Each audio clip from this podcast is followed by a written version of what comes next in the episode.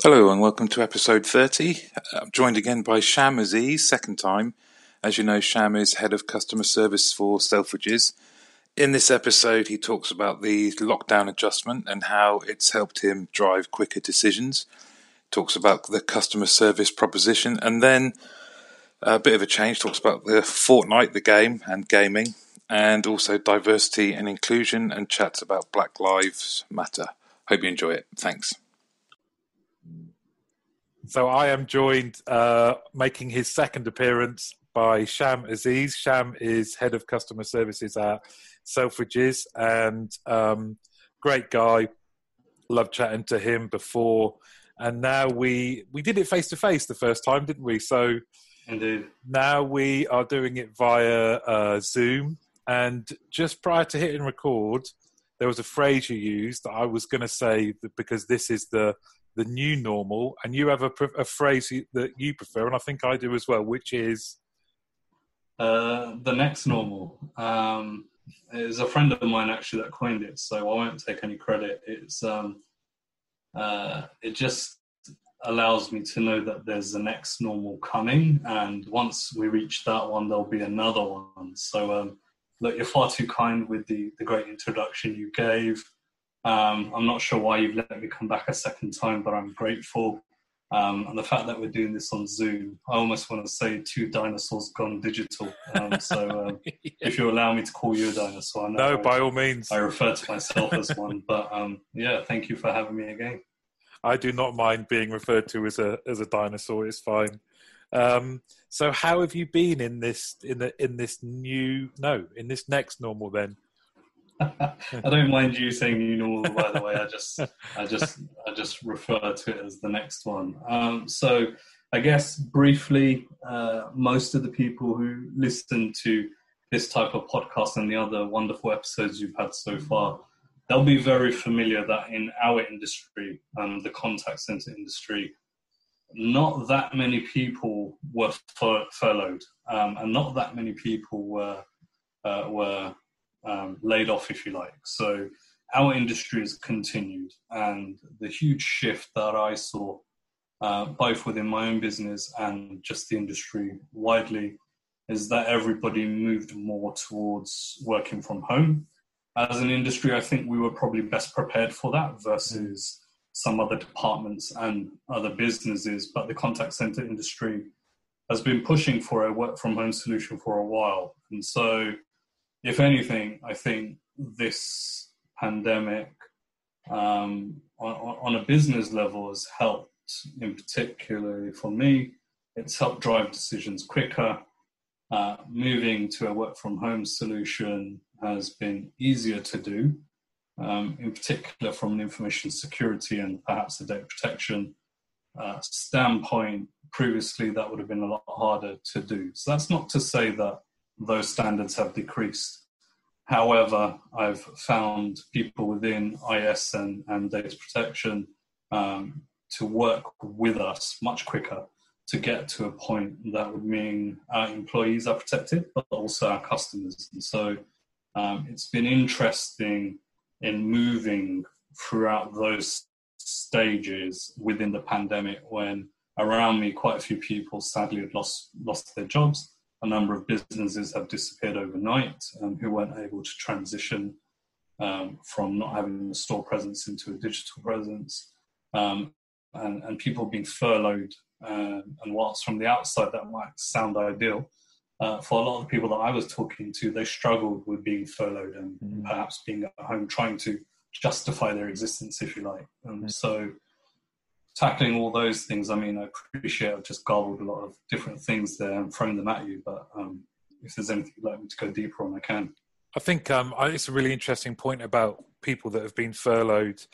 Um, I was speaking to a friend of mine who's been furloughed, and he said actually it, it near enough instantaneously introduced fear into his into his world. So Mm. Whereas people would say, "Hey, you can enjoy the weather and your family, and you're still getting paid." And um, once he'd gone through the sort of bureaucracy, then every week that went by, thinking, "Will my business get used to me not being there? If they're still functioning, then actually, I'm really worried. Should I be doing something um, about this? So you make a you make a really valid point. I was interested in something you said there around um, the kind of working from home piece leading to quicker decisions. Is that across multiple areas, or was that predominantly the kind of information security? What do you mean?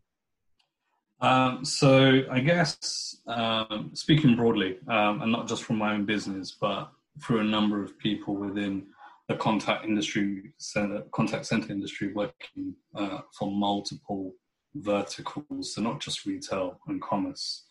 Um, a lot of people weren't quite used to the idea of working from home, um, and some people were doing it perhaps once or twice a week. But having a contact center working from home often previously threw up challenges around well, how do you keep the data secure?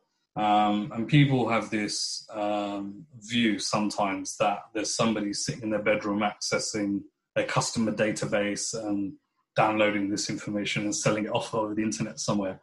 Um, and look, that's an extreme view, but it, it did exist. And um, I think what happened with this pandemic, with the fear that it introduced for many different reasons, one of the fears I've also seen it introduce into sort of an executive level uh, across the industry is if we don't make quicker decisions as businesses, we're not going to be here in the next three to six months. Mm. So, how do we um, not throw out the rule book, but how do we streamline what we're doing so that we can react quickly and provide some level of service, not just to customers, but to our own employees too?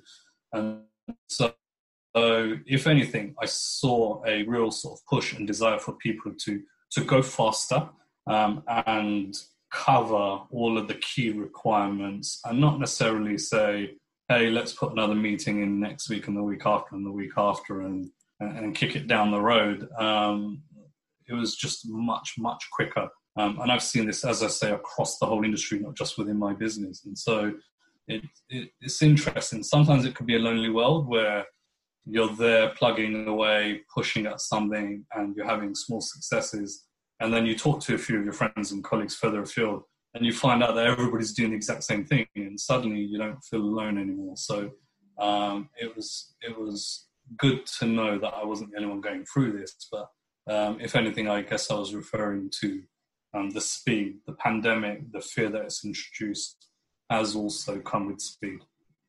Yeah it's interesting isn't it? Because after that initial novelty period of um, like predominantly for me, I was working from home a lot anyway.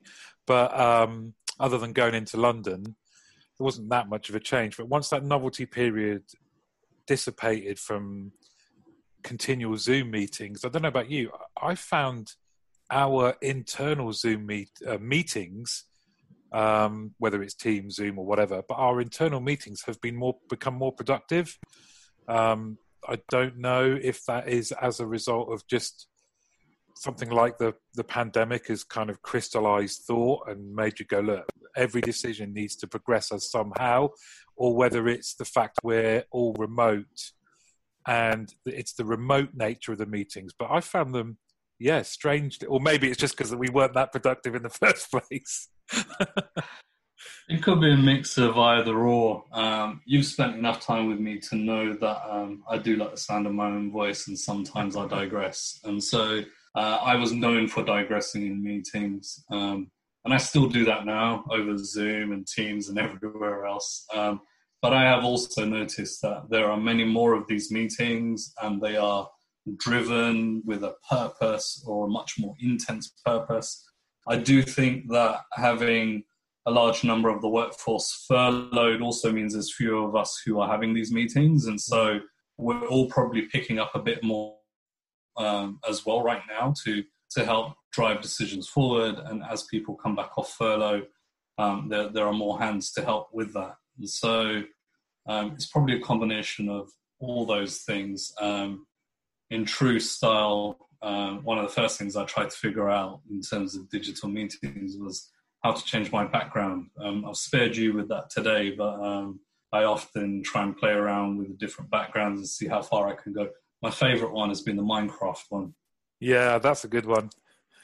that is a good one. You just got to make sure that your your your background is appropriate to the meeting you're on. So if you're yes. kind of going into a HR related, maybe sensitive subject, and you have uh, the like a Star Wars background. yeah, so uh, have a meeting with an exec and put the minions on in the background is probably um, not the way to do it, or if you like, the absolute way to do it. I don't know. What other kind of adjustments have you guys, you personally, and um, Selfridges had to had to make as due to the sort of lockdown?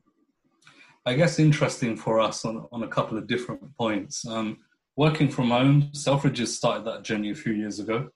Um, we we branded it the modern workplace, um, and we looked at how we could help our workforce be location agnostic. Um, so we have a number of stores around the country. We have four stores. We then have our website, and we have two head offices around the country as well. Uh, we have an incredibly large and diverse workforce, and so what we were trying to get away from was lots of travel, people spending days traveling up and down the country. Um, and we looked at all the digital tools available. We even looked at the laptops that people are carrying, how heavy they are. Um, do they lend well to travel as well if you do want to travel up and down the country? Um, security protocols on those laptops, how to make it easy so that people don't have to be in the office to access information from the office. So things like Office 365, Teams, Skype for Business, um, lighter laptops. So we started this journey two years ago, um, and I would say when the pandemic hit, everybody was ready. Um, and so a bit of preparation, but a bit of luck also in that regard. Um, on a different point, as a business, uh, we closed our stores before it was mandated by the government. We took a decision early. We did that by listening to our staff and to our customers. Um, we heard what people were saying, and, and we did the right thing. We stopped and said, "Hold on a minute, this doesn't make sense." And so, you know, we closed our stores. Um, and following guidance from the government and, and, Public Health England, we also reopened our stores in the right way with social distancing. Um, and since the minute we opened, a number of our customers came flooding back looking for that next normal. Um, so there's been that interesting balance between making sure as a workforce we were able to work remotely, but then also as a, a business with a number of physical stores that we could reopen safely and um, also uh, make sure that our colleagues as well as customers are all comfortable. How does, um, for somewhere like yourself that has this reputation for delivering excellent customer service, how does that, has this changed the customer service proposition for you guys? Yeah, absolutely. Um, so uh, it almost will sound too scientific and operational. So um, for those of you who are about to fall asleep, I'm definitely going to put you into a coma right now by by going down on some of the detail. But um, what we did is we looked at how many people we had um, versus um, the technology. So, does everybody have a laptop to work from home, as an example? If we extend that into the contact center, um, and then looking at the number of people that we had how many hours could we provide that service? So, would it make sense within the pandemic to have a 24 7 hour contact center? Probably not. And so, what are the right hours to operate? Um, of the contact center population, um, not that they were furloughed, but were there people who were self isolating? Um, and then one step further, were there people who were in the shield category? So, mm-hmm. people who had to isolate for at least 12 weeks. Um, of those people, not everybody was also able to or wanted to work from home. Some home environments don't lend to that, and um, some people just can't. Um, the example of a flat share, or the example of living somewhere with a poor internet connection. So um, we we had a reduced workforce in, in regards to contact center, and we had to think how best to do that. So we reduced our opening hours. Um, we, we made it more focused. We looked at what we could do within our IVR. Um, so if people were calling in, what information could we provide them so they're not left on hold for many minutes, even hours. In some cases, for example, the travel industry, would not be unusual to be on hold for a while. Um, and then we also looked at how could we help provide self-serve information to customers. Um, so we produced a hub on our website, a, a place that is easily accessible, can be found from any page, and has all the top Q&A, top questions, top answers um, that we updated daily. As and when something trended as a question, we put it on there immediately.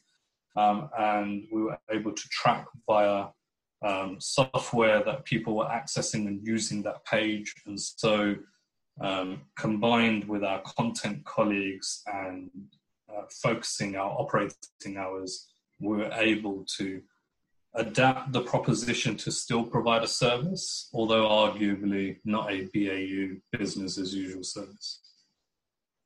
And then for you um, personally, how do you kind of keep people or keep your teams focused on the customer? Because there must have been a period where predominantly the focus is on them, themselves, and their well-being, and then you gently kind of introduce the right, come on, let's think about customers again?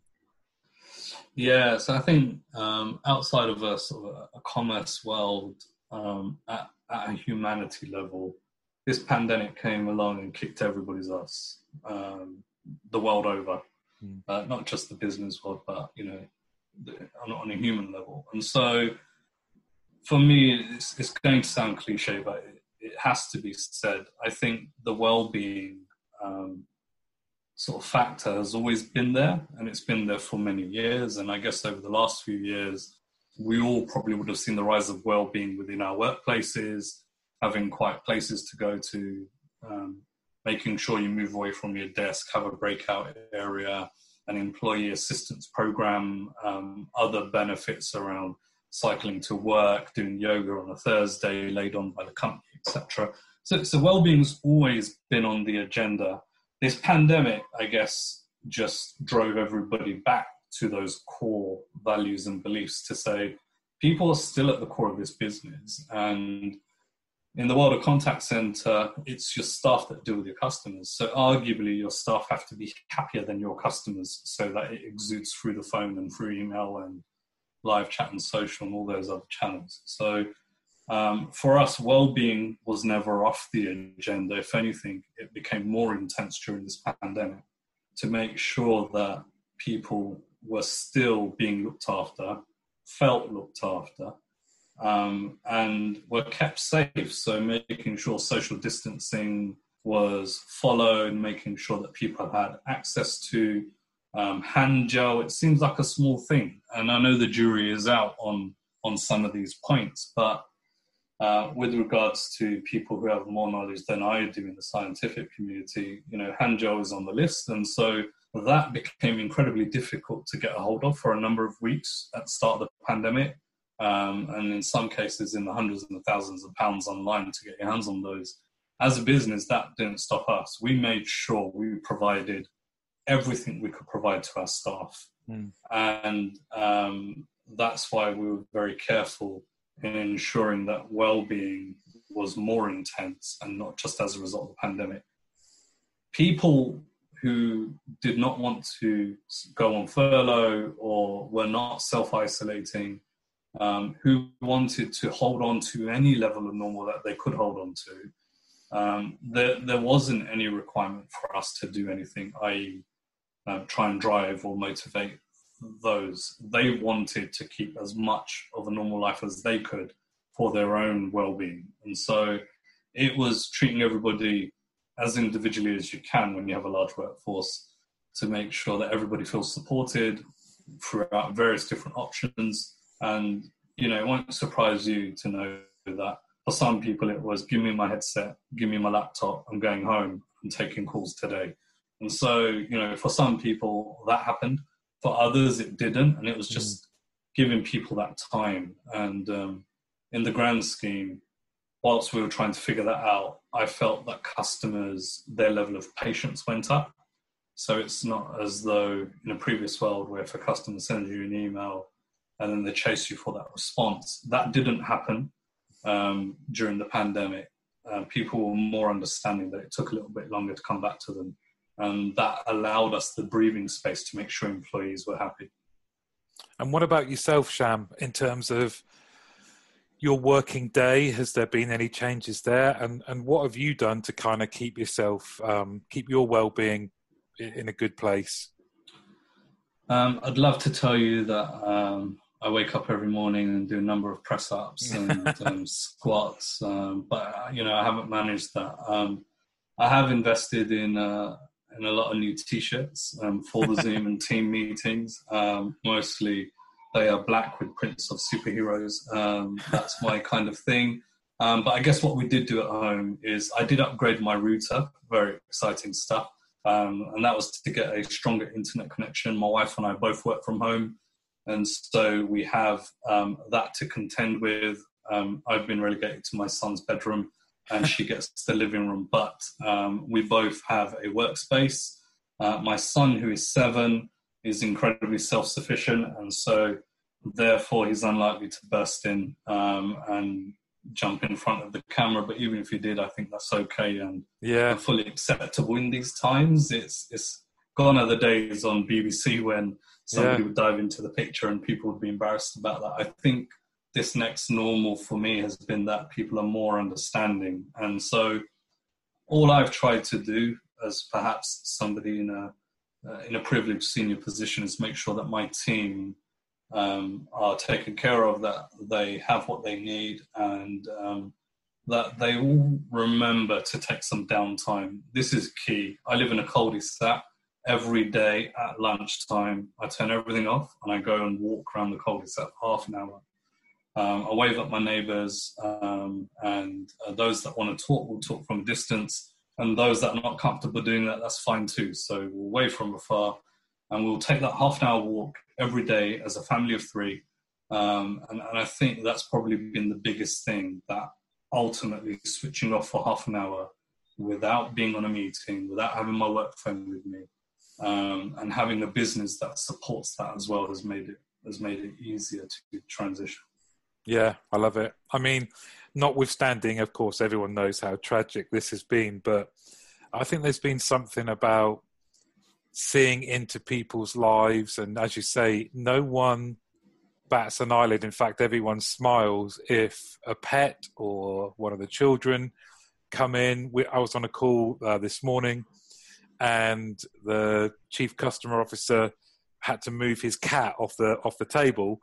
And something as something as simple as that, just you look round the other views, the gallery view, and everyone's smiling. And um, yeah. the introduction of people, personality into into our business worlds more so than when we were office based. I think can only be a only be a good thing. It's kind of personalised everyone a bit more, hasn't it? Definitely, it's definitely pushed along. I think the blurring of that professional persona versus the home persona. Well, actually, they're now the same thing. And so um, let's not pretend we don't have families and friends yeah. and, and pets and home lives. Um, because they are there. And um, if we can find a way to blend everything and still drive a business and keep customers and staff happy, then you know, no harm, no foul. So you mentioned, um, so you mentioned customers uh, being a bit more patient. Have you seen any other um, changes with your customers at all? Yeah, absolutely. Um, for those that are interested in the contact center side of things, I saw a massive shift in contact channels. And so, for as long as I can remember, phone has always been king. Um, on average, 60% of customers were calling um, for many, many, many, many years. And what I saw as soon as the pandemic kicked in is the phone dropped off a cliff and emails and social just suddenly started to rise. Um, at one point, 75% of my contact volume was email. Um, and that's just, you know, never ever happened in the last 17, 18, 19 years of my career. Um, and so, for those of you that know, emails take longer. to deal with and often can result in a number of emails going backwards and forwards, whereas in one phone call you can usually resolve something. So um, this was a tweak in how we had to deal with work, and so having a reduced headcount with a a higher effort required to deal with email meant that we were slower in responding. Mm. Um, so it was helpful to have customer patience, even though in some ways customers changing channel caused some of the delays. Um, and, and so it was looking at okay, well, can we automate some emails, do our CRM systems, um, support those things? Um, are there some emails that we just don't have to reply to? Um, a good example of that would be password reset email. Uh, most customers will write in to say, "Oh, how do I reset my password?"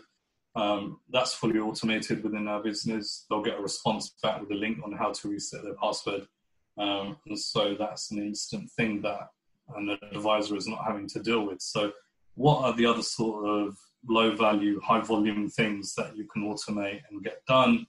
Um, and a quick shout out to the, the sales and the business development community that is listening to this podcast please don't contact me and try and sell me one of those solutions. Um, I already have it covered. Um, uh, yeah, so it was looking at you know system changes to deal with this changing customer behavior, in particularly the contact channels that they are now using. That's fascinating. You, when we were talking about um, things we might talk about today, there's something you said that really intrigued me, and that was that you wanted to talk about Fortnite. Yes, um, I love Fortnite. For those of you who, who don't know, it's a game. Um, it's an online game, and I'll find a weird way to relate it back to contact center, I'm sure.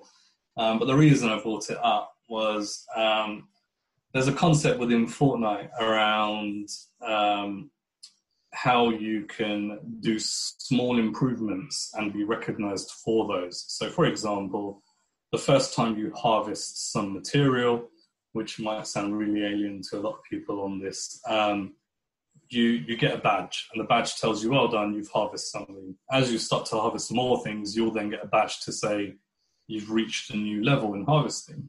And so, this is the link back to contact center now. Um, gamification. Uh, how do you gamify something that is repetitive um, and, and the motivational aspect of that. And again, um, I have gamification covered, so no sales, please. Um, in, in, in regards to how that sort of links across, I think we could probably take a page from games like Fortnite mm. and think about how they could also lend to. We're gathered here today to join Mike and Jill in holy matrimony so they may file jointly this tax season. And you are? April from TaxAct, the tax filing software with the expert guidance to help you file for less and get more. Works for me. So, Mike, do you take this woman to love, honor, and get her a maximum refund? I do. Jill? Ditto. I now pronounce you married, filing jointly. I always cry at filing status updates. TaxAct. Switch to TaxAct today and start for free. See taxact.com for details. Uh, our staff's well-being and help motivate them during what is a incredibly repetitive job. Um, look, we're never going to replace the satisfaction that an advisor gets when a customer has something resolved and gives them direct feedback and says, "You're amazing. You've solved my problem. Thank you." Um, however, if we can keep people motivated throughout, I think the, the, the gaming world has has a lot within it that we could borrow from. And I guess the other reason I mentioned Fortnite to you is that at the start of the pandemic, the rise of posts on LinkedIn around learning a fifth language and learning, you know, breaking a, a personal best on a deadlift and um, becoming a master chef overnight. Um, I looked at a lot of these posts and thought, no chance. What can I do during this pandemic? And um, my seven-year-old son came to me and said, "Dad, why don't you play Fortnite with me?" And I thought, yeah, let's let's go do that. And so um, that's that's kind of what Fortnite did for me. It's a new skill, and I'm going to call it a skill. Um, but it also helped me with downtime during the pandemic. So, are you, uh, are you any good? That's the question. I, am amazing, if really? I can say so myself. Uh, so, uh, for anybody out there playing Fortnite, if you want to add me, my tag is Shamlam. Um, and so, uh, yeah, add me in and, and let's play together. But um, I, I, guess I just wanted to flag to people: you don't have to learn another language and become a master chef, or even play Fortnite. There is no expectation for you to become amazing at something during the pandemic. If you've gotten through the pandemic and you're here today, high five to you. Well done. It's it's enough. It's okay. I love a bit. I love Fortnite. I am not very good though, much to my uh, one of my daughter's disgust. I've managed to, I managed to finish. I think, four. It was fourth or fifth, and believe it or not, I didn't kill anyone. I just hid. I ran yes. and hid. I don't know how to build, which is your point around kind of harvesting to build things. And yeah. she spent the entire time watching me play, getting more and more irate, saying, yes. "You can't just hide in a house." And and I did, and I I managed. I finished it definitely top top ten. It was definitely um, yeah. without. I was like a pacifist coward version on uh, on Fortnite, just running away from everyone. hey, look, everybody's welcome. So, um, if you have time, there's a video on YouTube where uh, somebody managed to not kill anybody um, and spent the whole round sitting um, at the top of the building and and, and won the match. Um, so if you're bothered, have a watch. That's what I was aspiring to. it's possible, um, and there's nothing wrong with being pacifist. I think as well. The other thing you mentioned there that is a real take has been a real takeaway for me is I think most people will come through this to this next normal with maybe uh, clarity around the priorities, but priorities matched with behavior. Because I think everyone can recite what their priorities for work are and why they work, and it's family, it's friends, and but the moment those things are either taken away from you or you are in an enforced situation where maybe downtime is different, work mm. life, working is different, and actually finding joy in in simple things, and simple things often just being time with your time with your children, time with your your loved ones, and it's um we're doing this thing uh, um, at work at the moment where we're asking people to reflect and try and mm. summarize what the what the lockdown period's been like. And equally, for some, it's been a real, real challenge, and there's not been anything positive that they can kind of hold on to. Um, sure. And I think it's important to recognise that as well. But for the majority, it has been just simple, simple pleasures that people are kind of coming back to us with about a walk with the family every day. To your point, you know, if, if it's a hmm. lunchtime walk or or an evening walk or they've fixed bikes so they can go cycling again, and they've they've they've gone for a run and um, got a better understanding of who their neighbours are and talked to yes. their neighbours for the first time. It's been uh, whilst tragic, uh, it's been fascinating to see and actually very uplifting in a lot of times. I think. Yeah, I relate to everything you just said. Um, I, I couldn't really even add to that. I think from a from tragedy perspective, uh, we're never going to be able to really get our heads around what's happened. Mm. But as humans, I guess what we do very well is adapt. Mm. Um, and if we can help each other adapt, then then let's do that. And um, and for those that want to still brag about learning their fifth new language during lockdown in, in five days, uh, more power to you too. yeah, exactly. Something else that I know is important to you and also very topical at the moment is around sort of diversity and in- inclusion. How is that? How does that sort of manifest itself? Well, why is that something that's important to you? So I guess it's twofold. Um, I'll start by briefly talking about my own story um, without making it about me, but to just provide a, background context, and then bring it right up to date with what I'd actually like to say. Um, so I would describe myself as a British Pakistani Muslim. Um, if I dig down further into that, over on my father's side of the family, both grandparents Pakistani born and raised. over on my mum's side of the family, one grandparent Pakistani born and raised, and one grandparent white English. And so, from a very young age, my nan, um, who left her family behind at the age of 18 to be with my granddad, who was also only a couple of years older. Um, he was working here in the UK um, under the original British Empire um, shipping company in import and export. And they met at a very young age. And in order to be together, uh, both communities um, shunned them to the point where early on both of them were ostracized and left to get on with their lives themselves early on. And so from a young age, my mum's always um, had that in her heart around um, race being a barrier and always being an issue.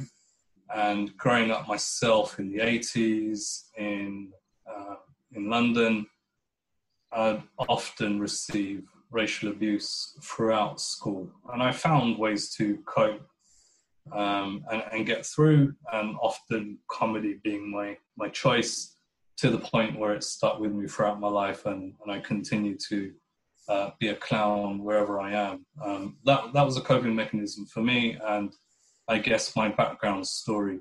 Also, being a Muslim um, over a number of years, it's been very difficult watching and seeing within the press the prejudice against um, the religion as a whole on the basis of the actions of a select few morons or mm. muppets, as I would mm. refer to them. Um, and so, in one way, shape, or another, diversity and inclusion um, and feeling included has been a challenge my entire life. Um, if I now bring it back, fast forward to the future, watching the Black Lives Matter movement and seeing what happened, in particular with George Floyd, um, I, I, struggled. I struggled to watch the video, and um, there was there was a a narrative online around being silent is being complicit, and initially that was quite scary. It was scary to read something like that and think that my silence is is me being complicit. I'm absolutely not complicit, um, but I don't know how to to help. How can I help in a movement that I'm not strictly a part of, but I want to support? And so I did what I always do. I researched, and um, I somehow narrowed it down to two or three things that I could do to contribute to the Black Lives Matter movement and and help and so I thought it'd be good in the in in the sense of how not to be silent by by sharing them with you here and with the listeners. And so number one, first thing I did was educate myself. I I went online, I watched videos, I went on LinkedIn, I read articles, interviews. Um, I just tried to gather as much information as I possibly could to understand this movement and to understand uh, what people are going through at a deeper level, not just at a surface level.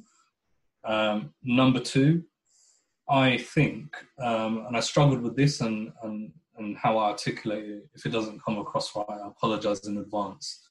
But acknowledging Black Lives Matter doesn't take away from your own story and it doesn't take away from any other movement.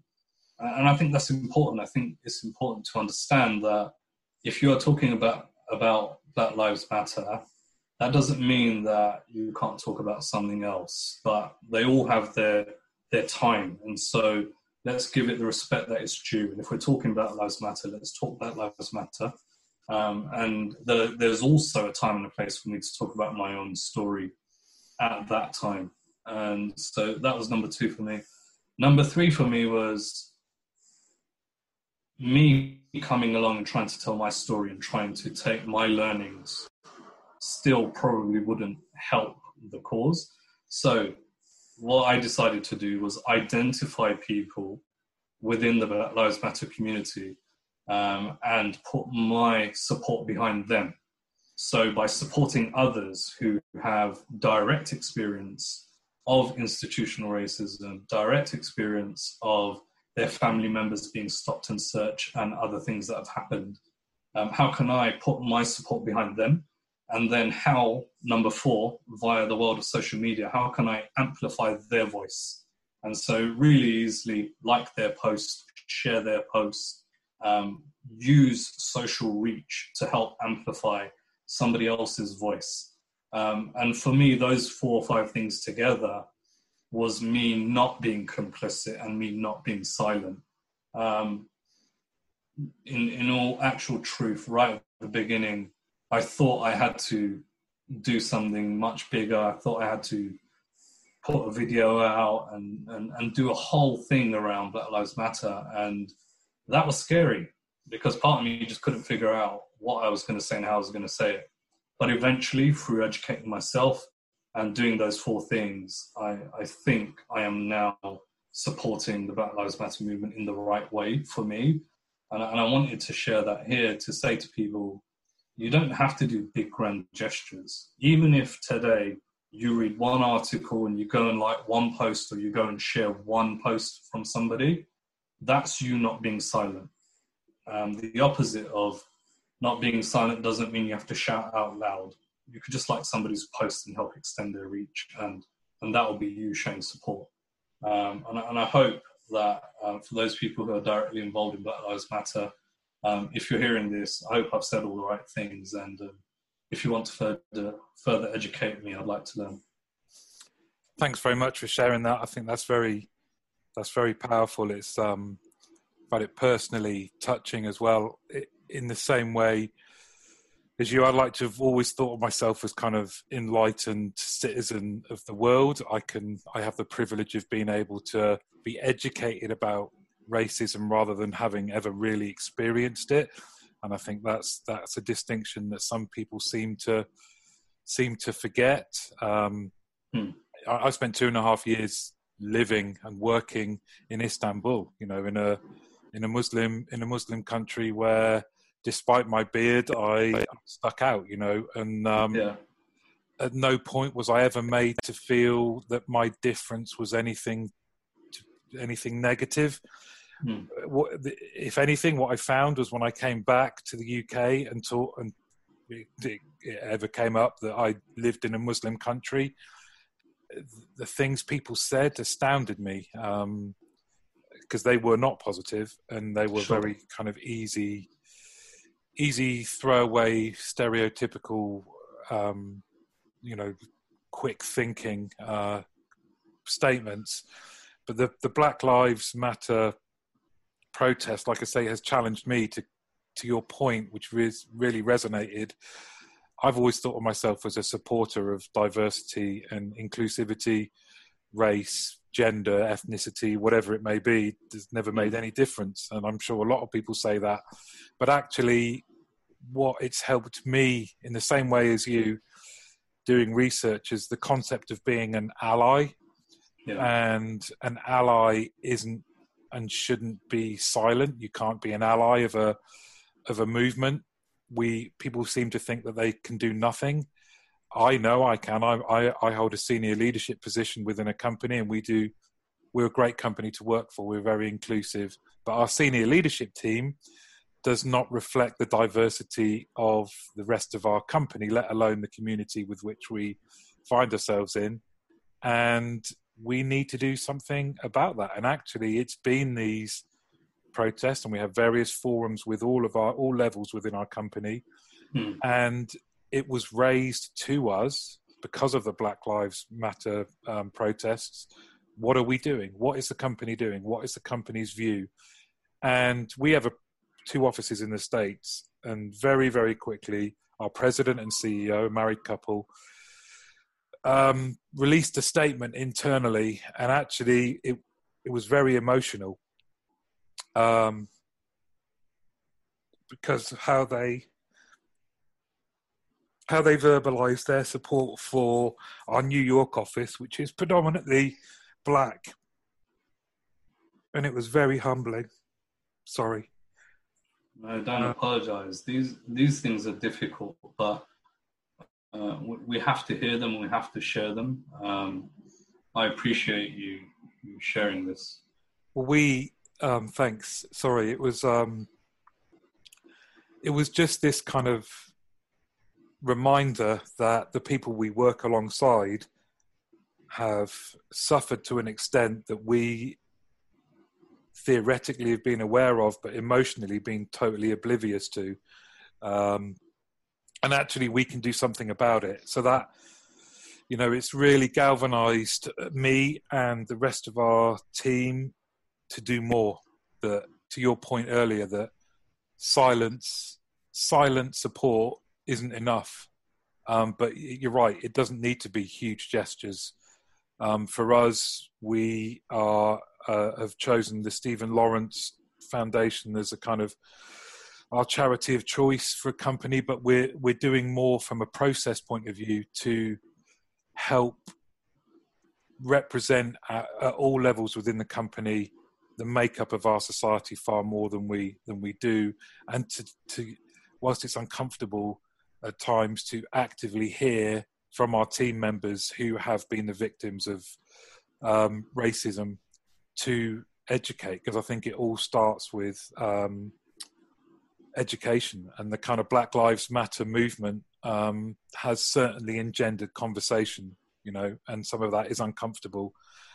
And whereas maybe the diplomatic thing to do is to silently let friends and family members comment on it, actually, what I've found, because I would always choose a diplomatic path, I don't want to be with a a family member because I think you know it's a it's a to talk to your point about comedy. Everyone's got a racist uncle, or yeah. you know, and you would just roll your eyes when they started talking about something. Actually, the thing that I've tried to do recently, not always with success, but sure. is to engage in conversation with people that are taking an alternative view and just ask them to educate themselves as well. Um, because again, it's something that you you maybe shy away from. You're taught, you're kind of told not these aren't things you should talk about. Um, but it does take it's taken something like this for us to be having having this conversation. Yeah, it's um, it's difficult, and sometimes the fear of saying the wrong thing means you say nothing at all. Um, and I think there's probably more tolerance for saying the wrong thing and being picked up on it and allowing yourself to be corrected and learn from that experience. Um, I think that's how we're going to progress. Um, an incredible colleague of mine recently said, It's okay for a few people to be uncomfortable whilst we figure this out so that all of us can become more comfortable. Mm. Um, and, I, and, I, can't really word that any better or That's add great. to it. I, I, think it's an incredible quote. Um, mm. It's one that is making the rounds on our internal company Yammer, um, and um, it's, it's, it's things like that. That means there's probably tolerance right now. So not to be afraid of saying something incorrectly because somebody will pick you up on it quickly. Um, and if you're willing to learn from that and, and grow then then we'll get there faster. And i think that's a really interesting point because i know and maybe this is people of a certain generation that i can only base this on the people that i've spoken to are in an older generation who language has changed and terminology has changed. And there is a general inquisitiveness on their part to be able to say the right thing. Hmm. um, and whether it's abbreviations or terminology, people are being left behind, and they are actually potential allies because they they want they don't want to offend. That's what it's yes. born out of. I agree with you entirely. I I uh, try and word this correctly, and, and, hopefully it comes out as I'm thinking it in my mind. Um, it's incredibly difficult to preach tolerance if you don't do it in a tolerant way. Mm. And so, for those of us who feel incredibly passionate about something, we have to allow those around us to figure this out. And if they make a mistake and they say something incorrect, um, which previously was a normal thing to say, or maybe not a normal thing to say, but people were able to say things previously that they can't say today. Let, us help those people cross the road and and, and, and make that journey into knowing now that certain language isn't okay, certain abbreviations no longer okay. If they make that mistake, let, let's help them, not demonize them and, and, and make it much harder. Um, tolerance goes both ways. If I'm if I'm passionate about something and I want you to join me on my journey and I want you to be as passionate about it as I am, I, I need to show you tolerance too. Otherwise, you're unlikely to come to me and, and work with me. So, if we're going to preach tolerance, let's do it in a tolerant way. And I think that's a real, another great point because that is a challenge at times. Because when someone holds a view that you find abhorrent and um, just you find yourself thinking, how can you even think that? It's very difficult to engage in conversation with that person about that topic. It's how, how that, uh, that's still a skill I'm learning. oh, me too. Um, I don't pretend to have all the answers, by the way, even if I make it sound like I do. Um, I agree with you entirely. I, I try and look at it as a journey. Um, and uh, this might all sound like nonsense, by the way, but in my view, everybody's on a journey and we are all at different stages of that journey. Um, and I think that if I can help you in your journey, you're more likely to come on a similar journey to me if I make it easier for you. Um, and maybe I'm, I'm doing the wrong thing, I don't know, but I'm, I'm trying to attract you to my journey by making it easy. Um, if you raise something to me and I jump down your neck immediately, you're probably going to stay away from me, mm. and then your journey is not going to catch up to mine. And so, mm. I, I, try to have more tolerance and just think, look, everybody's on a different journey, and perhaps I'm further ahead, and in some cases, much further behind, by the way. Um, then I just have to give people the benefit of the doubt and assume that we're all on our journeys and we'll all get there. And um, unless somebody does something illegal um, then if they've got the wrong view, I'll try and work to educate them first. It's interesting, isn't it? Because I've always thought within contact centers, one of the areas that I've from day, from day dot always been very proud of to say that I work in a contact center is that I've well, I don't know what your view would be actually that I've never I've always thought them to be the most welcoming, open, um, blind, if you like, because it doesn't matter what someone is, where they're from, what they look like. Um, contact centers have been this wonderful melting pot of what our society, this multicultural, diverse, inclusive industry that's we all know it if we're in it. Um, and it's it's strange that sometimes that if we're drawn from the societies and the towns that that isn't always prevalent in those towns. Has this been your experience, just in your kind of experience within contact centres? Yeah, absolutely. Um, I've worked in many over the years, and I've worked with many over the years. So whether that's through partnerships and, and third-party outsourcing, um, the wonderful thing about contact center industry um, and maybe even now the fashion industry that I'm part of as well, is the diversity. Um, absolutely melting pot um, and much more representative of local towns that they are based within. Um, and so spent a number of years working for many, many contact centers that represented the town that I was in at the time. And that might not always be the case in a, in a perhaps more corporate office environment. Um, but within contact center, I I relate to what you've described, and um, look, I still think there's more we could do mm. um, at senior level, but I absolutely think that um, we're probably a few steps ahead with regards to diversity in the contact center industry. Well, there's you know I'm, I'm right now I'm talking to a role model, and um, I think that's kind of the more the more we can celebrate role models like yourself, Sham, um, the better for for everyone. Um, I didn't realize you had jokes.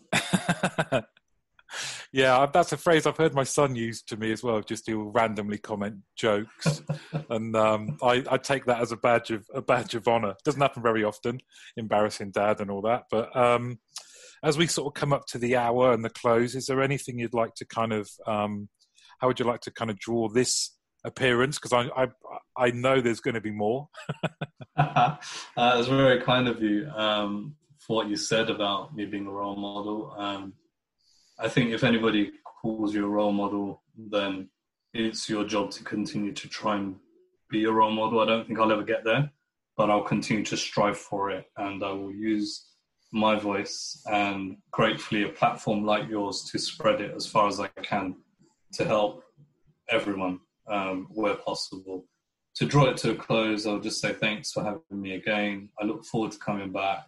Um, I'd love to see a bit of a, an Avengers Marvel team up and perhaps have four or five of us on yeah. um, to, to have a bit of a chat. Um, and so those people who inevitably will comment in your posts, um, you know, put your names forward and um, let's do this. Yeah.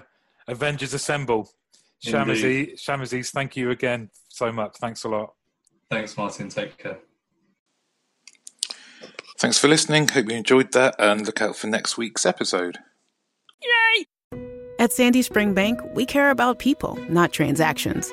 So we concentrate on creating personalized solutions to start or grow a business that provides for your family, to purchase a home that will house the memories you make there, to save so you can enjoy today and then pass on your legacy to future generations. We believe real banking is a conversation. Let's talk. Visit sandyspringbank.com slash real. Mortgage, home equity, and other credit products offered by Sandy Spring Bank. I haven't really woken up oh, until I've had my McDonald's breakfast deal.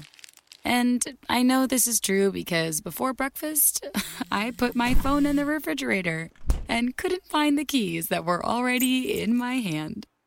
Nothing gets the morning going like the first sip of an iced coffee. Get any size and any flavor for 99 cents until 11 a.m. Price and participation may vary. Ba-da-ba-ba-ba. McDonald's. I'm loving it.